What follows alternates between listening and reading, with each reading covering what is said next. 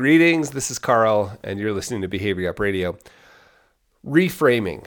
I'm fascinated by this idea that two two people can be looking at the exact same situation in completely different ways. They they can we can be looking I can be standing right next to someone and we can see something going on and we can frame it completely different ways. We're looking at it through through through different lenses and we've talked about that before, right? We, we've talked about the idea that you could read, you could watch a movie with your spouse or a friend. And then afterwards, somebody comes up to you and says, How was the movie? And you hear the friend, you were in the same movie. You hear the friend describe the movie, and you're like, What? That's a completely different movie than I was at. Um, so we've talked about that. People can view things through different lenses. But what if, what about purposely doing that? Like learning to reframe situations. So I was thinking about times when I've been in something that might feel like a crisis and I've noticed somebody else in the situation with me. I'm thinking particularly around maybe climbing a mountain and it feels like a storm's rolling in or something and it feels like a crisis to, to me and I notice somebody else is viewing it with a sense of opportunity. Right? What about pain? And the easiest example of pain in this in this perspective is um, going to the gym.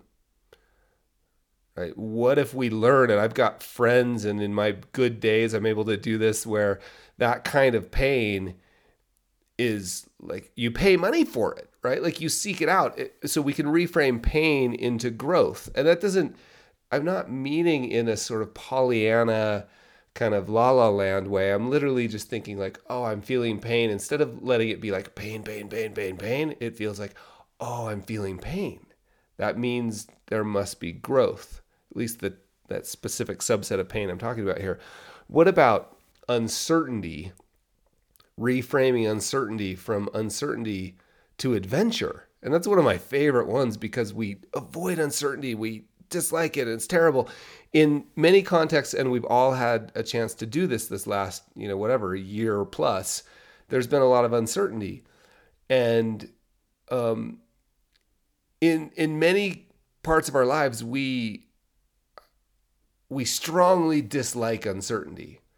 But in other parts of our lives, we actually seek it out. You don't go to a movie because you know exactly how it's going to end. You don't pick up a novel because you know the entire plot.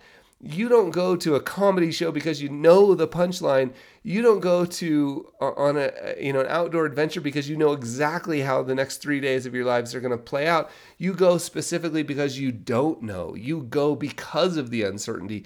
So we have other words for uncertainty. We could use a word like surprise. Right? We could use a word like adventure. So that's another another sort of framing that we could do purposefully, which is reframing uncertainty to adventure.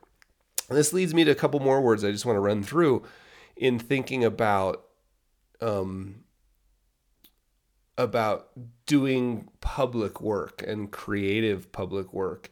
Sometimes we use words like tension anxiety, stress, boredom. You know, we can even sometimes we even have a tendency to think that those are necessary requirements for creative act. Like I've got to be bored, and then creative creativity comes. I've got to there's got to be stress, and then I'm most creative when I'm stressed, or or you know anxiety or tension, and all of those words can be reframed, and we can think of creative tension, like and and there's so much power in this idea of reframing things because the framing the framing itself can provide the outcome. The framing determines the outcome. So particularly around uncertainty. And the question well i, I want to focus in on uncertainty right? Uncertainty equaling adventure because we're all swimming in the waters of uncertainty right now. And there doesn't seem to be a specific end date. I was in a conversation earlier today with somebody who who pointed out that they can handle uncertainty really well as long as they know when it will end. right? Like you go to the gym and the your your trainer yells at you, but you know you only have to do 10 sets, right? Okay, great. I can make it to 10. But what if you don't know whether you end at 10 and you or you end at 100? You don't know. And that's what the current sort of, you know, environment feels like. And there's layers of the uncertainty. There's political uncertainty and there's financial uncertainty and there's health uncertainty and and there's layers to it. So the only way to reframe it, in order to reframe it, we need to notice it. And I think that's that's that's sort of the key insight for me is that if I can notice it, and to me, the best way to notice that I'm feeling uncertainty or tension or stress or boredom or anxiety, the best, the signal to me is physical. Like I, I need to, I, I mean, I know, and you can't see me right now, but I'm like, when I think about how I feel when I'm uncertain, I'm hunched over, my shoulders are shrugged, I'm like, like closed almost in, I'm sitting in a chair, but almost in fetal position, right? Like just that sort of sense. And the moment I notice that feeling, I feel my shoulders go back, I sit up straight. There's this big sense of like, right? Opening up. And it only happens when I notice it, because sometimes I can sit in that tense, crunched, protective posture for like days. And that's where I think the problem comes, at least for me, is when it's unnoticed tension or anxiety. But the moment I notice that feeling, how it feels to be uncertain, I have the possibility, it gives me the possibility of going, oh, yeah, that's right. That's right. And then, right in that little moment, that that provides this little space to reframe it. To reframe it. So I can notice how I'm feeling. I can reframe it. I can think about it as, oh, yeah, I'm in the middle of uncertainty. Something cool is about to happen. There's going to be a lesson here. It's an adventure. Wow, there might be a surprise. Now, I know when it's time, day after day after day after day, layer upon layer of uncertainty, it gets really, really hard to do it. And sometimes we can give ourselves a break and just go, you know what, I'm just going to feel uncertain for a little bit. I'm going to stay in this fetal position. Fine.